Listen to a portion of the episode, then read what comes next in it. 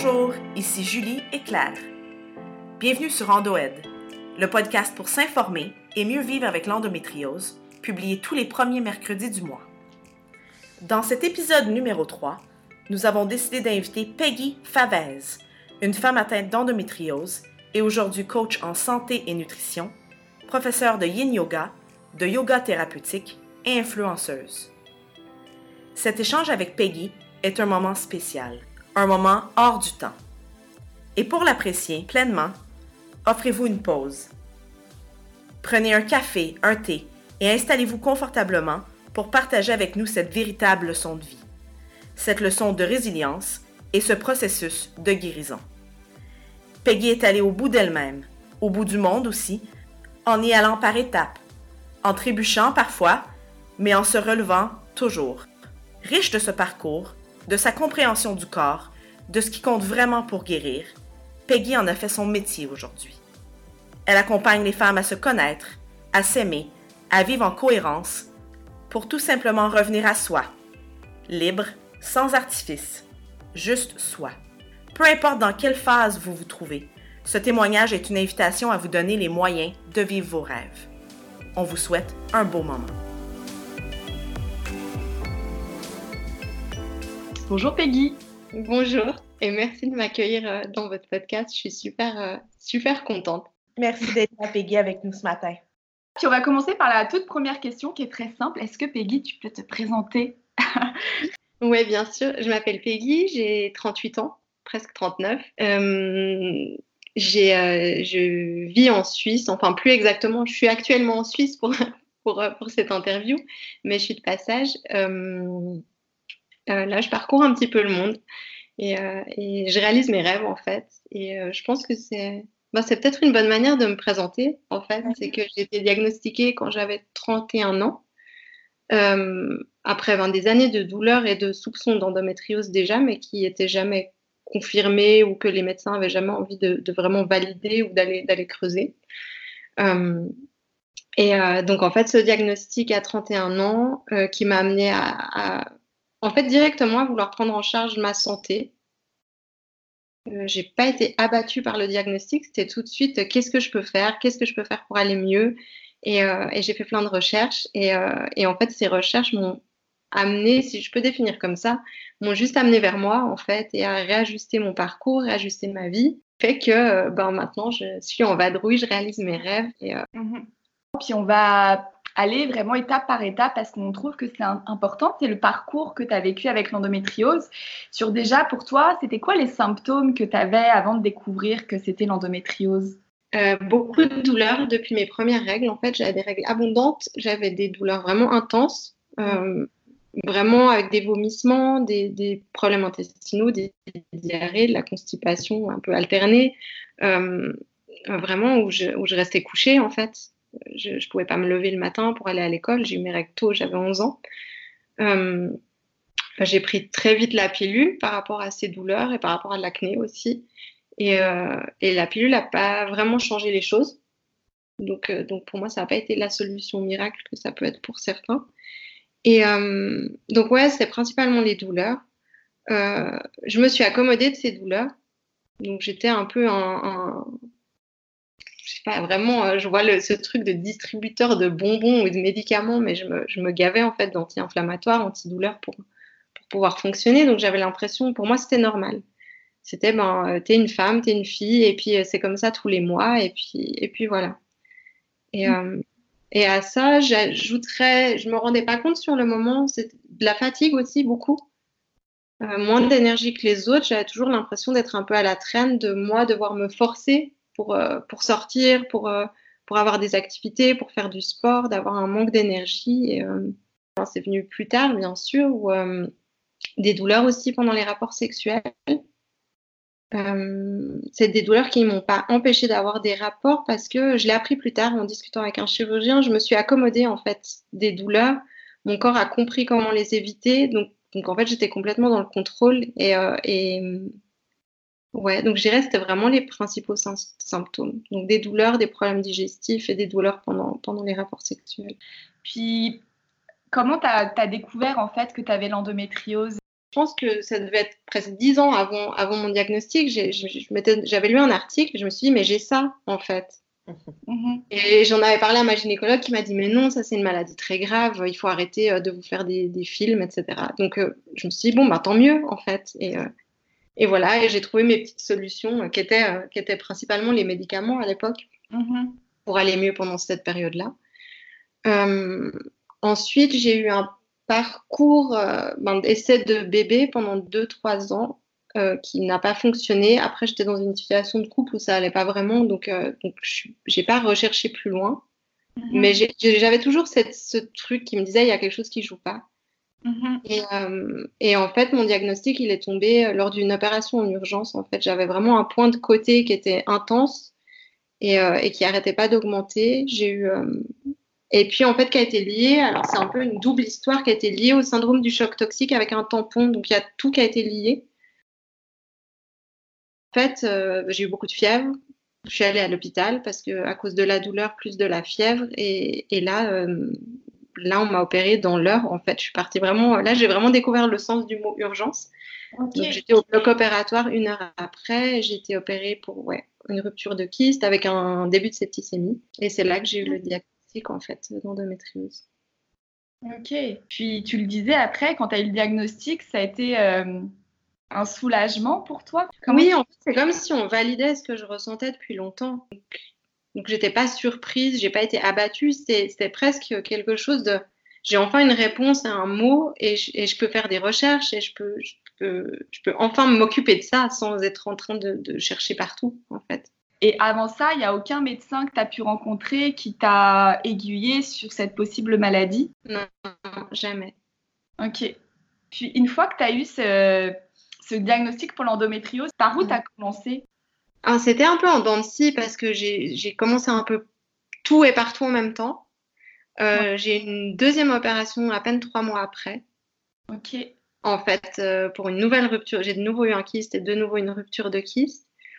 Euh, et à ce moment-là, j'ai eu, j'ai eu un traitement qui était Zoladex, je crois, qui est en fait un traitement qui simule la ménopause. Et de nouveau, enfin, c'était une piqûre, c'était sans vraiment d'explication. Après, j'ai lu les effets secondaires, etc. J'ai paniqué parce que c'est un produit qui reste trois mois dans le corps et, et j'étais pas vraiment en accord avec ça. Mais, euh, mais j'ai lâché prise parce que c'était là.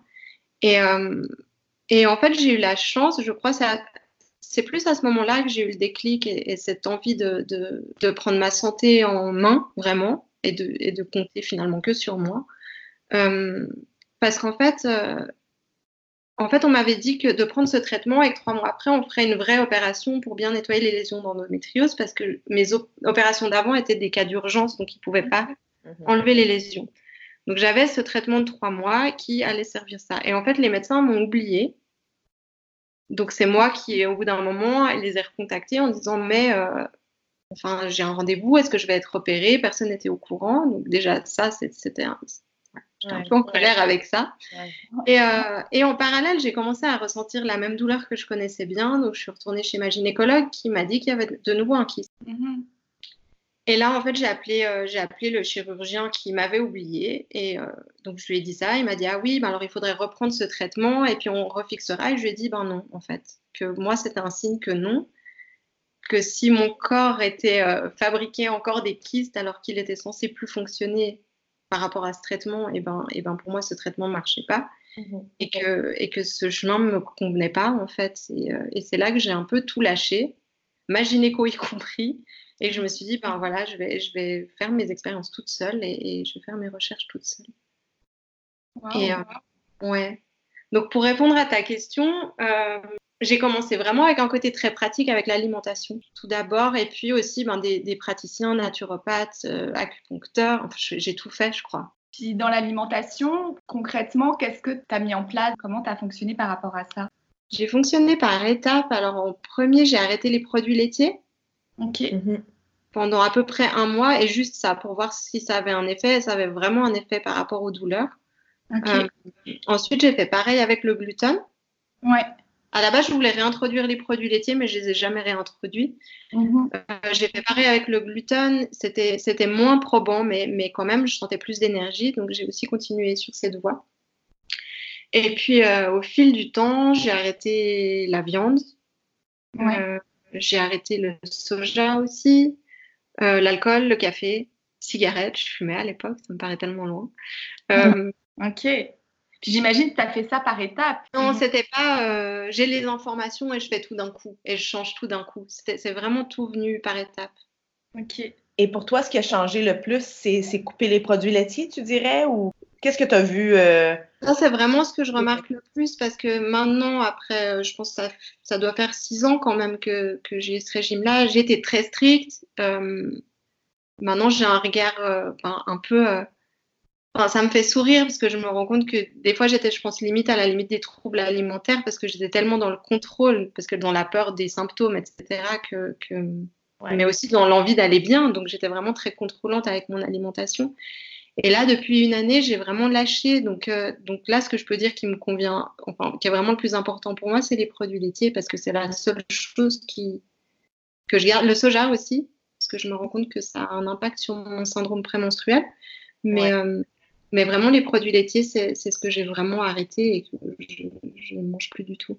Est-ce que, euh, justement, tu, tu, disais que tu avais refusé ce, ce, traitement qu'on t'avait euh, on avait voulu t'administrer une deuxième fois, mais tu n'as pas, pas repris une pilule qui t'arrêtait en continu les règles Non. Après, ok. à ce moment-là, Je l'ai reprise à un moment. Euh, mais c'était, je l'ai reprise trois mois après ma dernière opération, en fait. Ok. Et ça, c'était avec, euh, après discussion avec le chirurgien, c'était pour mettre le corps au repos. J'étais pas 100% en accord avec ça, mais je, mais je comprenais ses arguments. Et, euh, et puis en même temps, c'est une opération que j'avais choisie. J'ai choisi ce chirurgien, je lui faisais confiance et je me disais, si là, en fait, pour lui, c'est la solution et par rapport à, aux 10 heures d'intervention qu'il a fait, etc., ben, je vais suivre ce qu'il décide, en fait, jusqu'au bout. Et puis, et puis voilà. Euh, puis, c'est ça, après, tu allé voir plusieurs euh, spécialistes acupuncture. Comment tu as décidé, parce que je sais, en lisant ton blog, tu as décidé de comme quitter ta vie ouais. et, de, et de tenter autre chose? C'est comme l'alimentation, c'était pas quelque chose de je claque des doigts je change tout demain matin. Et je, enfin, c'est pas venu comme ça non plus. Ben, en fait, de, la vie que j'ai, en fait, j'étais, vraiment, je me, je me, rappelle encore, quoi, enfin, dans mes bouquins, dans, à regarder tout sur Internet, à, faire mes changements alimentaires, et je me rendais compte que mon entourage, j'étais célibataire à ce moment-là, mais tout mon entourage ne suivait pas ça, et, et, et en fait, je ne me reconnaissais plus dans cette vie-là déjà. Mm-hmm. C'était de sortir, d'aller en boîte les week-ends, de, de ouais, de, de, boire des cafés, de fumer des clopes sur des terrasses. De. Et en fait, j'étais là, mais en fait, ça me va plus en fait. Mm-hmm. Et puis petit à petit, c'est même devenu. Euh, j'ai encore des amis de l'époque qui sont mes amis maintenant, mais j'ai eu un moment où, on s'est séparés parce que parce que ça allait plus non plus en fait. Euh, euh, j'ai l'impression qu'on n'avait plus rien à se dire, qu'il n'y avait plus d'intérêt en commun. Et donc il y a eu déjà ce passage-là. et à ce moment-là, j'ai rencontré quelqu'un et qui vivait aussi avec, euh, avec une maladie qui était la maladie de Crohn. Donc on sent un peu, on était un peu la bouée de sauvetage l'un de l'autre, à se partager nos trucs et, nos astuces pour aller mieux. C'est pas une relation qui a duré longtemps, mais c'est vrai que, que ça m'a ça m'a un peu propulsé là-dedans en me disant ben voilà maintenant j'ai envie de ça dans ma vie et euh, et, euh, et, voilà. Mais là, j'étais encore, enfin, j'avais mon travail, j'étais pas dans une remise en question de tout. Mm-hmm. C'était plus un petit peu de, par rapport à mon, c'était vraiment, ben, comme mon approche en fait, où j'ai commencé par l'alimentation, etc. Donc c'était ça, j'étais plus, je change mon corps et ma manière de vivre et mon sommeil et mon rythme, mais j'étais pas encore dans la remise en question de, de ce que je faisais au quotidien en fait de, de ma vie. Et euh, j'ai rencontré quelqu'un d'autre euh, avec qui on est resté quatre ans ensemble. Euh, avec qui on a de nouveau essayé d'avoir un bébé. J'ai eu un parcours PMA qui n'a pas fonctionné. Donc c'était c'était euh, ouais c'était une période pas facile et euh, et en fait le déclic il a été par rapport à ça en fait où où, où c'était plus de où j'étais arrivée en fait je pense au bout de ma démarche de, de physique de je prends soin de moi et je me suis rendu compte ben, que j'avais vraiment réussi à avoir un, un impact énorme sur les douleurs j'avais plus de douleurs j'avais des cycles qui commençaient à devenir réguliers Donc je voyais que ça marchait, mais, euh, mais j'ai une endométriose qui est très profonde. J'avais les organes qui étaient collés les uns aux autres. J'avais un énorme nodule qui causait toujours des douleurs pendant les rapports. Et c'est là que j'ai décidé de faire une opération pour, euh, euh, pour me soutenir en fait, et puis pour éliminer, éliminer ces, voilà, les adhérences, les traces d'endométriose.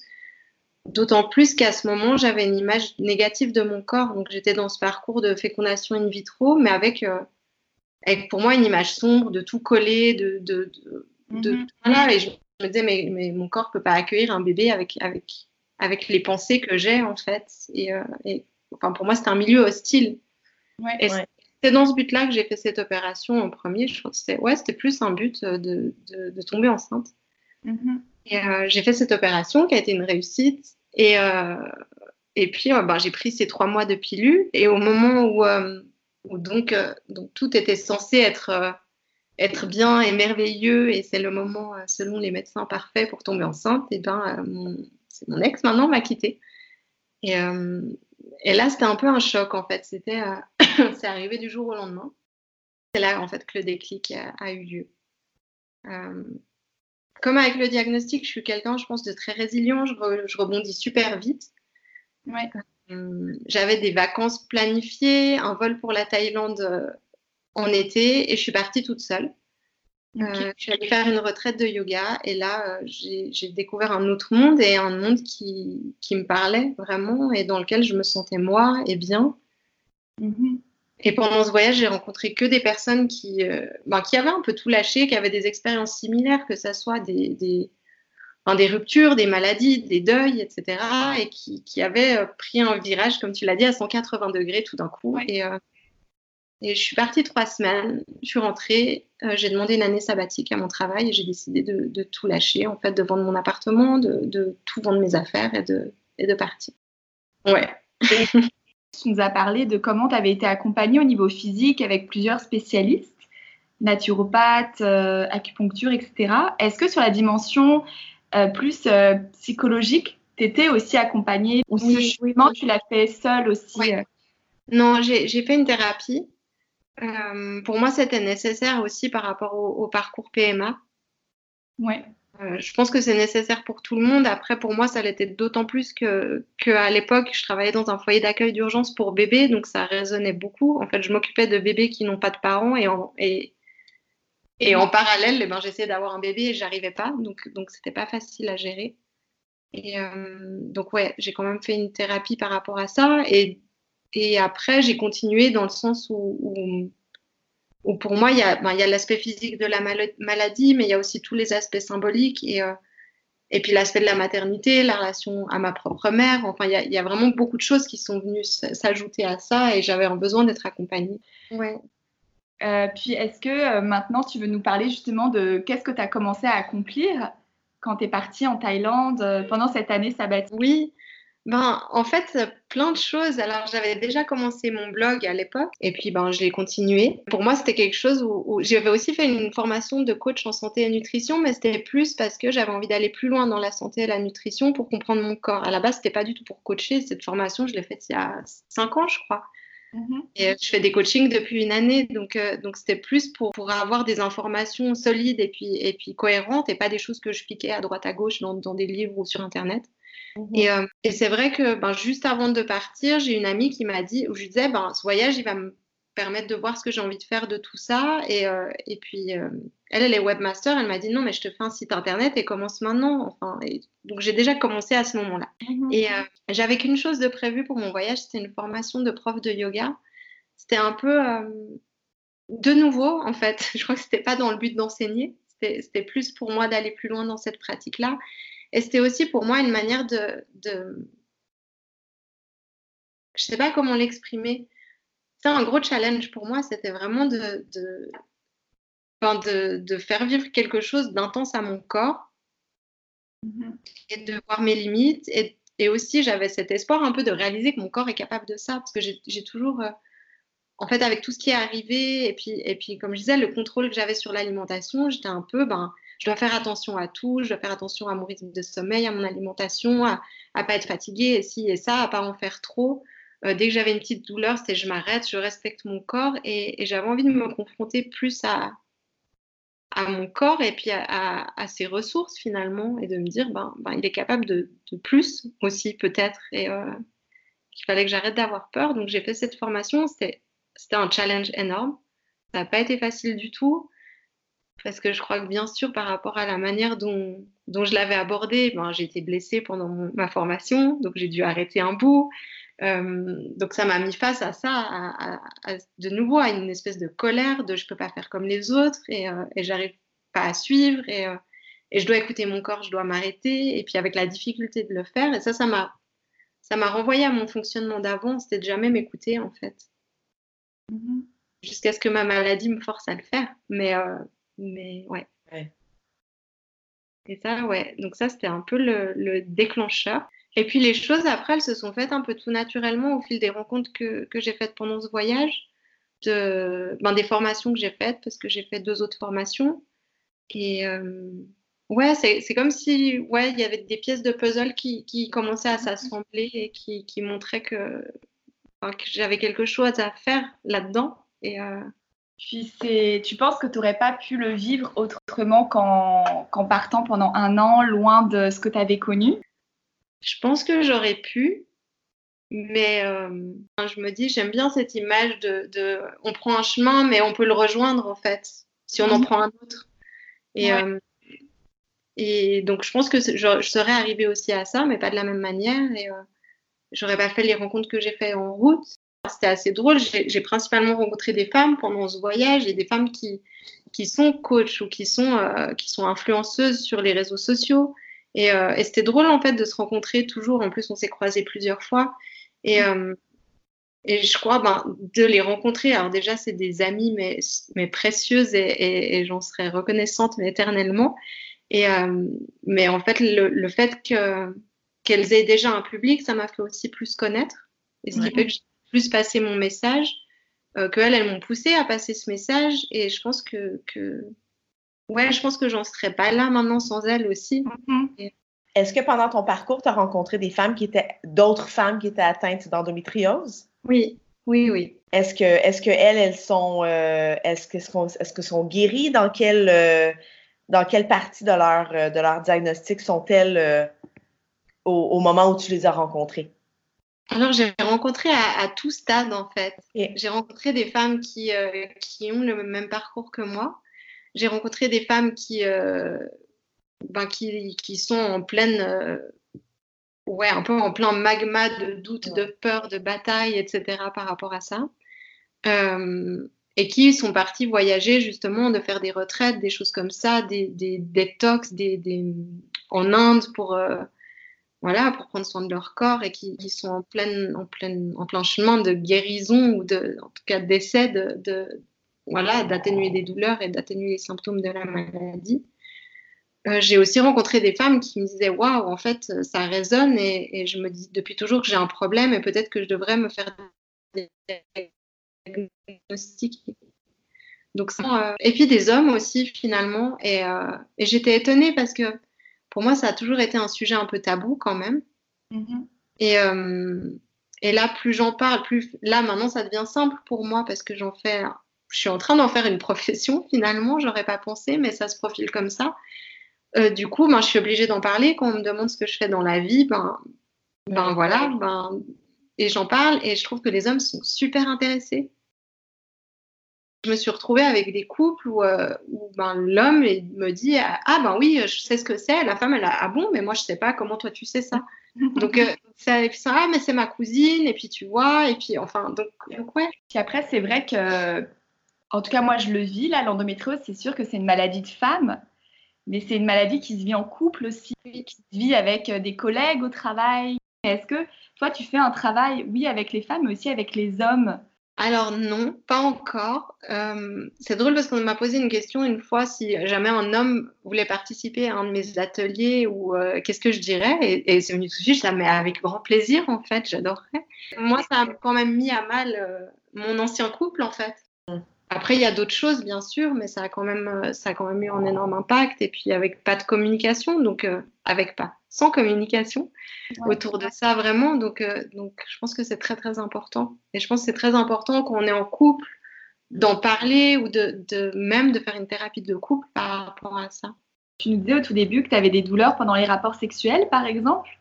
Puis est-ce qu'aujourd'hui, sur, euh, par rapport à, à ça, tu as dépassé ces, ces douleurs ou euh, Oui, j'en ai plus. Alors, euh, l'opération m'a aidé. J'avais un énorme nodule, en fait, qui, qui commençait à envahir le, le, fond de mon vagin. Donc, euh, donc effectivement, ça touchait. Donc, donc, euh, donc voilà, j'arrivais à ne plus avoir de douleur en changeant les positions et en étant dans le contrôle, moi.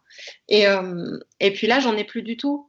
Mais, mais ça, ça a pris aussi du temps parce que je, parce que je restais dans ce contrôle-là, en fait de, de c'était par habitude et mon corps par peur d'avoir mal en fait. Et, et, ça fait pas longtemps que j'ai lâché ça, que j'ai beaucoup pleuré à ce moment-là quand je me suis rendu compte que non, j'avais plus mal. Est-ce qu'aujourd'hui tu t'estimes guérie de l'endométriose sur tous les aspects? Alors, je m'estime guérie. J'ai encore des peurs qui reviennent. Ouais. Parce que ben on entend, c'est pas une maladie dont on guérit, c'est une maladie qui peut revenir, c'est euh, etc. Maintenant, pour moi, je peux pas dire que je suis malade parce que si j'étais dans l'état dans lequel enfin voilà, dans l'état dans lequel je suis maintenant, j'irai jamais chez un médecin, je me poserai aucune question sur mon corps parce que j'ai zéro douleur, mais zéro du tout pendant mes règles. J'ai des cycles complètement réguliers, tous les 27 jours j'ai mes règles. J'ai un bon niveau d'énergie, je suis bien, donc non, je suis pas malade en fait. Ouais.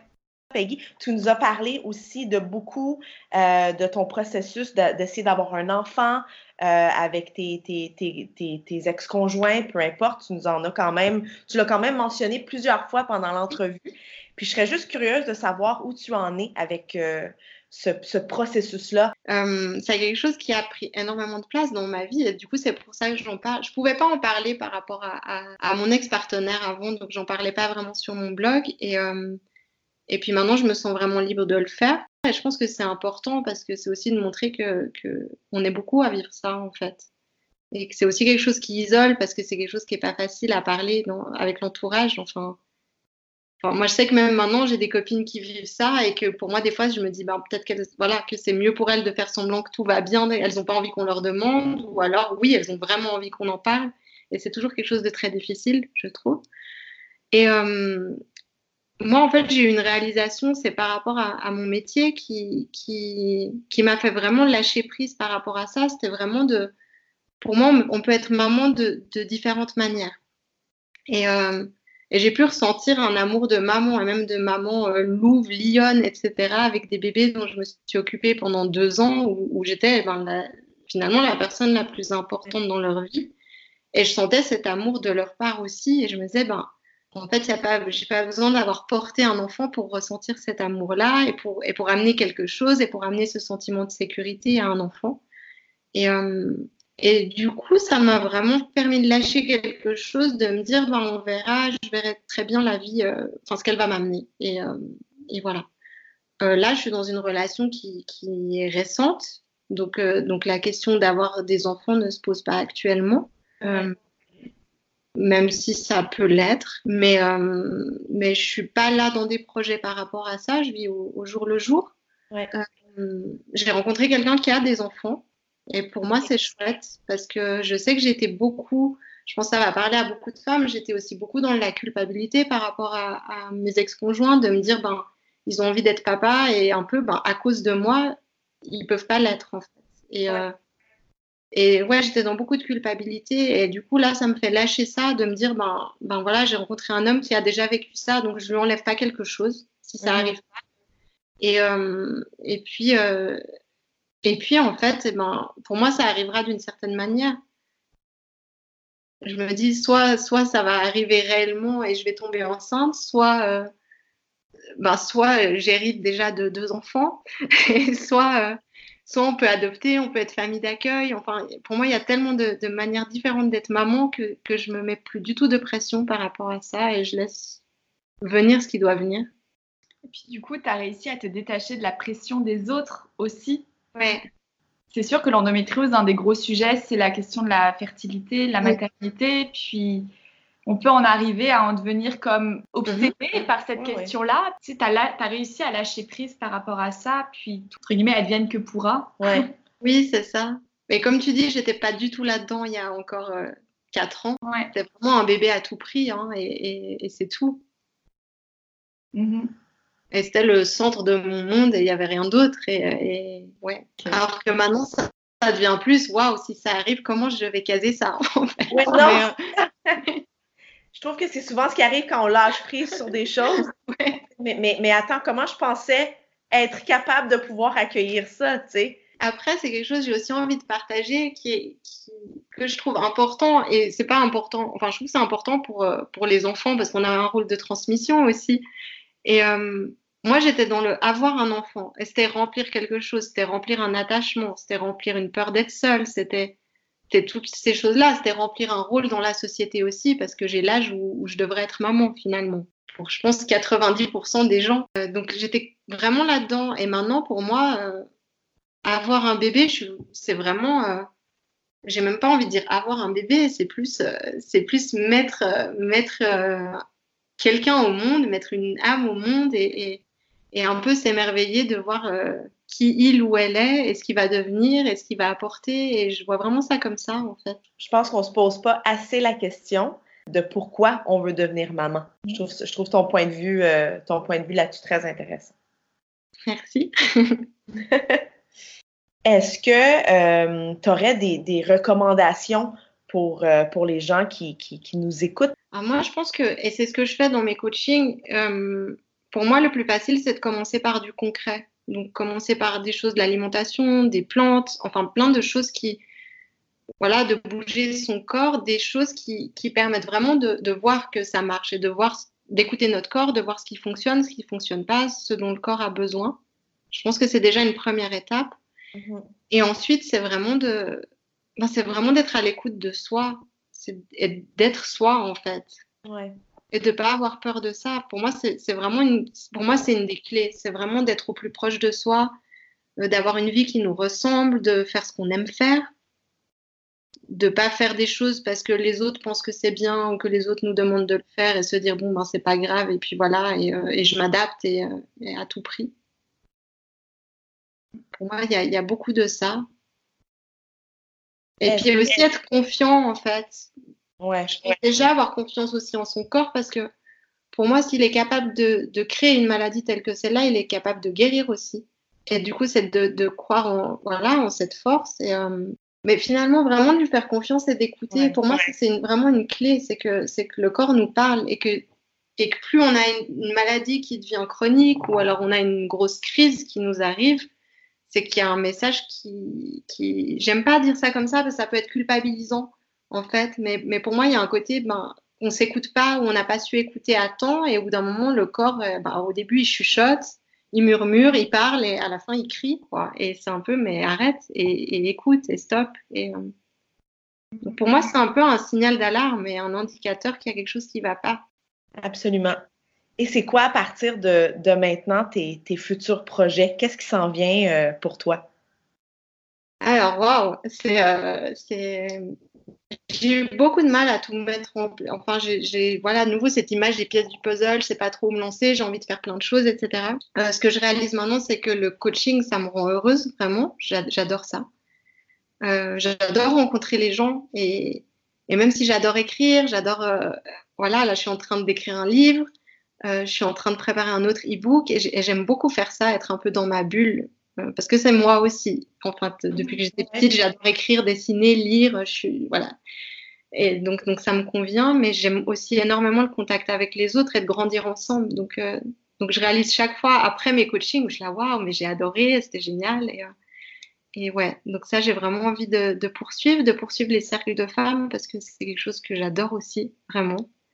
Je trouve que c'est magique. Parce que je me suis sentie très seule. Moi, au début, je connaissais personne qui avait cette maladie. Je, faisais mes recherches de mon côté, mais il manquait vraiment un échange. C'est aussi, il y a quelque chose qui revient beaucoup dans l'endométriose, c'est que c'est une, une, maladie de femme. Et il y a aussi beaucoup euh, la notion de sororité. On est ensemble dans la même galère. Puis si tu guéris, moi je guéris. Euh, ton parcours m'inspire. Puis on a besoin, je trouve, euh, bah, depuis que moi-même je suis dans cette démarche, je le vois, je le sens que il y a une vraie solidarité, puis ça change tellement de ce qu'on peut retrouver ailleurs dans la société où mhm. parfois on est en compétition même avec d'autres femmes. Ouais. Ça me fait des frissons quand je t'entends parler. Ouais, j'ai euh, la chair de poule. Et, euh, je te rejoins, moi je trouve ça aussi, et j'ai rencontré tellement de belles personnes, et puis de beaux projets, ben, comme le vôtre, et, euh, et, et, je vois aussi beaucoup de douceur là-dedans, et beaucoup de ben, d'entraide, oui, ben, je partage tes trucs, et, je, et, et, on se fait grandir tout ensemble, et euh, ouais. Aujourd'hui, tu nous as parlé de, du coaching pour les femmes, des cercles de femmes que tu fais. Je sais aussi que tu es prof, euh, professeur de yoga. Est-ce que tu veux nous en parler un petit peu du, yoga, puis le, la vision du yoga que tu as, toi, aujourd'hui, par rapport. Euh, oui. Oui, je veux bien, parce qu'elle n'est elle est pas, pas très commune à ce qui se passe dans le monde du yoga en ce moment. Euh, moi, finalement, je suis très vite arrivée alors, par le yoga classique, euh, qui pour moi, au début, c'était une manière vraiment de ressentir mon corps et d'être dans mon corps. Et c'est quelque chose où par rapport aux douleurs et à la maladie, j'avais tendance à me dissocier complètement de mon corps et à rien ressentir. Donc ça a été en fait, moi la découverte du yoga, c'était waouh, j'ai trouvé un truc déjà pour arrêter de penser parce que c'est un, de mes, un de mes soucis. Et c'était, ben voilà, je suis tellement concentrée sur ma respiration, la posture, enfin, et tout ça que waouh, tout d'un coup, j'étais un peu, ben là, il y a tout qui s'arrête et ça fait vraiment du bien, ce tout qui s'arrête. Et, euh, et, puis après, en fait, au fil de mes formations, j'ai découvert le yin yoga. Donc, je suis professeure de yin yoga principalement. Donc, je donne aussi d'autres cours et je peux donner d'autres cours, mais ça m'intéresse moins. Et, euh, le yin yoga, en fait, c'est un yoga qui où on reste cinq minutes dans la même posture. C'est des postures toutes douces au sol, euh, qui sont pas du tout challengeantes. Il y en a qui peuvent l'être un petit peu, mais, mais le but, c'est de rester en fait 5 à 10 minutes euh, sans bouger. Et là, moi, en fait, je trouve qu'il y a des merveilles qui se passent parce que déjà, c'est en lien avec la médecine chinoise, les méridiens, donc on peut agir aussi sur, euh, sur notre état de santé et notre énergie. Et, euh, mais c'est aussi juste rester là avec soi et écouter ce qui se passe et voir ce qui se passe. Et quand tout d'un coup, ben, on commence à s'énerver parce qu'on a envie de bouger et de voir comment on gère ça, etc. Et c'est vraiment quelque chose, moi, que j'adore. Et en fait, je pense que tout ce chemin m'a amené là, dans, ce yoga-là. Euh, et qui est du coup un yoga plus féminin, c'est d'arrêter d'être dans le faire, dans la compétition, parce que le yoga, ça peut être un monde compétitif. Bah, la recherche d'aller toujours plus loin, en fait, de faire toujours mieux. Là, c'est juste être là avec soi, et, c'est un principe très féminin. Bah, c'est le yin, c'est juste être, en fait, et pas faire. Et là, moi, j'en suis là dans mon chemin pour l'instant, où c'est quelque chose qui est très important pour moi. Et puis, euh, ce yin yoga, il est accessible, euh, entre guillemets, à, à tous, dans le sens, euh, si on a des handicaps, des douleurs, mal au dos. J'imagine oui. adapte en fonction de. Oui, oui alors complètement. Ouais. Et après, quand, après, je dis qu'on est bien formé parce qu'il y a beaucoup de profs quand même de yin yoga qui en font parce qu'ils disent ben, c'est juste rester cinq minutes, mais qui n'ont pas eu vraiment de formation. Mais ceux qui ont eu des vraies formations et en lien avec la médecine chinoise, on a toutes des alternatives, d'autres postures suivant les personnes. Et, euh, donc c'est complètement, c'est complètement adapté, adaptable. Et, mm-hmm. Puis la différence avec le yoga thérapeutique? Les deux sont liés, oui. J'ai fait une formation de yoga thérapeutique, mais en fait, c'est, cette formation, elle est basée la même chose, c'est sur les méridiens en médecine chinoise. Et, euh, et en fait, c'est de faire circuler l'énergie, c'est de choisir en fait des éléments ou, des, ou un organe sur lequel on veut travailler. Et c'est de choisir les postures par rapport à ça. Mm-hmm. Donc ça, moi, je peux l'intégrer à un yoga plus dynamique en disant, bah, aujourd'hui, on va travailler sur les reins. Les reins, c'est le, ça stocke notre énergie. Donc, c'est travailler à réveiller l'énergie, à, etc. Et du coup, je vais pouvoir choisir en fait des postures euh, qui vont stimuler ce méridien tout au long de, la pratique. En fait, ce, ce que moi j'entends, c'est peut-être mon, mon, regard d'une personne qui n'est pas atteinte, c'est qu'en mm-hmm. fait, c'est la médecine alternative qui est vraiment la, la clé. Moi, je pense que c'est vrai parce que pour moi, il n'y a pas que le corps physique, il y a le corps énergétique. Donc, dès qu'on va dans les médecines alternatives, on touche aussi à ça. Ouais. Et, euh, et puis de nouveau, pour moi, dans mes lectures et maintenant ma compréhension des choses, ben, le corps énergétique, il est touché avant le corps physique. Donc si on agit déjà en amont, on, évite que le corps physique souffre de maladie ou ait besoin de s'exprimer. Et puis pour moi, simplement, même si on n'est pas du tout ouvert à tout ça au début, le fait d'aller vers un acupuncteur, d'aller vers un praticien en médecine alternative, souvent c'est des personnes qui vont nous ouvrir à un peu plus grand en fait. Mm par des discussions. Moi, ça a été, je trouve, en fait, finalement, je me dis, mes meilleurs thérapeutes, ça n'a pas été des psys, ça a été des, des, une réflexologue ou quelqu'un qui me faisait un massage et tout d'un coup qui faisait sortir vraiment des choses profondes et, euh, et, sur lesquelles après je pouvais travailler. Aussi, quoi ton approche de l'accompagnement des femmes? Alors ouais, alors mon approche, alors je pars souvent, comme je l'ai dit, du physique au début. Ouais. de, de l'hygiène de vie, etc. De, de, je travaille au début avec un questionnaire global sur, sur, euh, sur la vie de la personne, en fait. Donc, donc ouais. c'est déjà de voir comment, qu'est-ce qui se passe. Et euh, donc, ça passe d'abord par là. Après, oui, il y, a, y, a, quand même un accompagnement qui peut être un peu thérapeutique, même si je ne veux pas me mettre cette casquette-là. Après, j'ai quand même une formation de thérapeute en relation familiale, donc il y a quand même des choses pour moi qui, qui souvent ressortent en fait dans les relations euh, avec la mère ou les relations de couple ou, c'est quelque chose que j'ai fait dans, dans, mon autre travail. Donc, donc c'est vrai que je suis aussi outillée pour, euh, pour travailler là-dessus. Et, euh, mais c'est plus, pour moi, le coaching, c'est de déclencher des choses. Et après, ben, si, voilà, si c'est quelque chose, si je perçois qu'il y a vraiment quelque chose de très important au niveau familial, c'est d'aiguiller vers un autre thérapeute.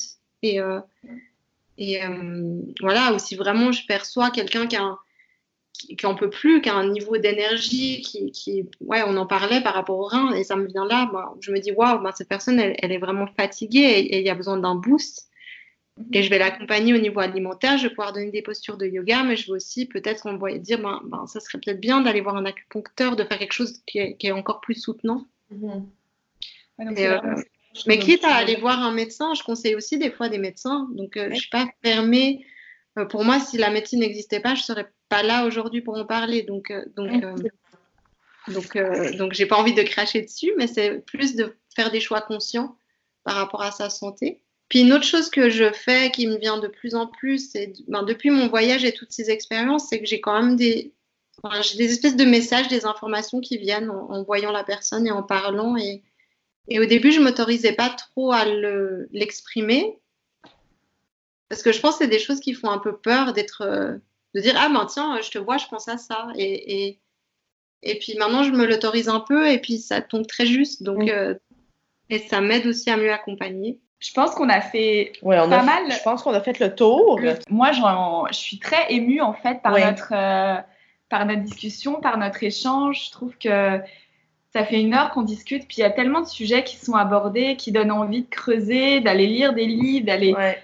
Tu sais, genre vraiment, moi, ça m'a fait du bien, puis je suis certaine que ça va faire du bien aux autres personnes qui nous écoutent. Puis, tu sais, comme tu le dis, des femmes atteintes, des hommes, des femmes qui veulent avoir des enfants, qui se posent des questions des, des, femmes qui sont amies aussi avec des gens qui sont atteintes. Parce que c'est ce que je réalise dans le podcast. Je suis l'amie d'une personne qui est atteinte. Donc, comment moi, ce, ce rôle, ce, mon, mes, mes, mes, attentes envers moi-même, le, le, travail que, que je dois faire envers moi-même et envers le, le soutien d'une personne, je pense, que, je pense que ce que tu nous as partagé aujourd'hui, ça aide pas seulement les, les, les mm-hmm. personnes atteintes.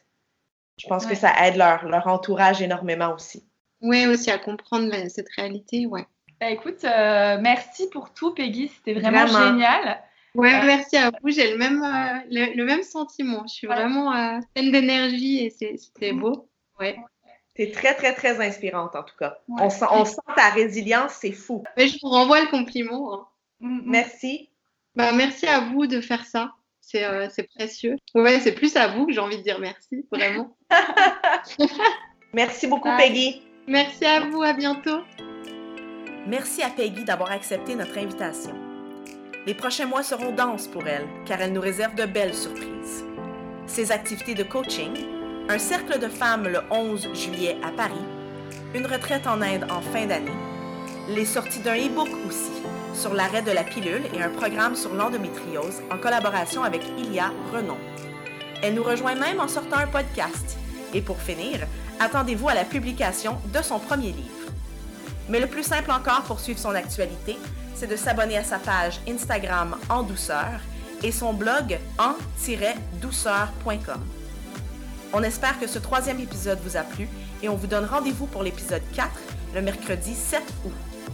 Si vous souhaitez nous suivre et nous encourager, n'hésitez pas à vous abonner à nos réseaux sociaux et à nous laisser un avis 5 étoiles sur iTunes ou votre plateforme de podcast préférée. Cela permettra à d'autres de nous découvrir plus facilement. Merci d'avoir été là et nous vous disons donc à très bientôt.